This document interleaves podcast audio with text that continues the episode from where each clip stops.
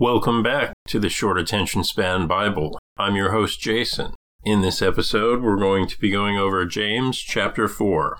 Just a quick introduction to the show. As usual, I'm not here to preach or to convert anyone. If the show sounds preachy at times, it is the Bible, so it may sound preachy. With that out of the way, let's go ahead and dive right in. He begins by asking where wars and fighting and conflicts come from and says that these external conflicts come from desire and lust within ourselves. Again, lust can be the more traditional definition that we're all familiar with, but it can also refer to lust for money and power, etc. He goes on to say, You desire, but you don't have. So your frustration turns to conflict, but you don't have because you don't ask. So you ask, but you still don't receive, because you ask with the wrong intentions in your heart. You ask from a place of greed, and God is not in the business of catering to your greed. Friendship with the world makes you an enemy of God. If you are chasing after worldly things, you are running away from God.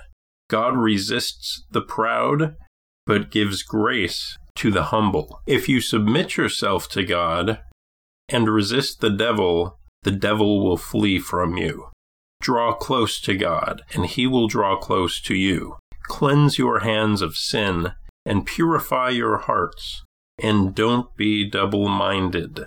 Be devoted. Be focused. Be truly mournful of your sinful ways and humble yourself before God, and he will lift you up. When you speak poorly of others and judge them, you speak evil of God's law and judge God's law. That's how God sees it. If you judge the law, you are not a doer of the law, but a judge. There's only one lawgiver who is able to save and destroy. Who are you to judge anyone else? It's not your place. Okay, in James chapter 4, verses 13 and 14, he says, don't get too attached to your plans. That's arrogant and presumptuous because you don't know what tomorrow will bring. What is your life?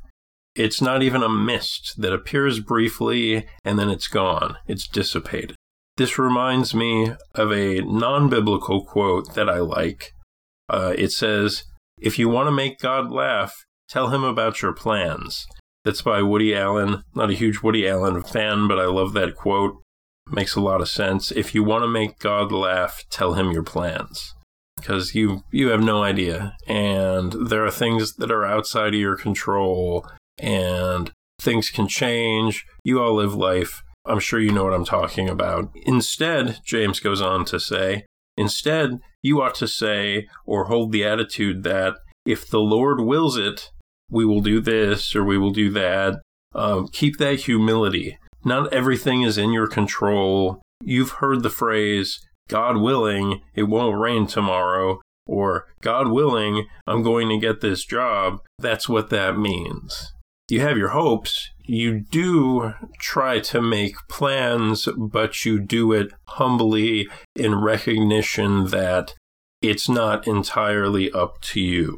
James continues to say, uh, boasting about your plans, which are not entirely in your control or not totally up to you, um, doing that is evil. If you know what is right and you don't do it, that is a sin. That's it. That is James chapter 4. Again, this has been the Short Attention Span Bible. I've been your host, Jason. If you enjoyed the show, please click like or subscribe, and we will see you next time. Thanks for listening.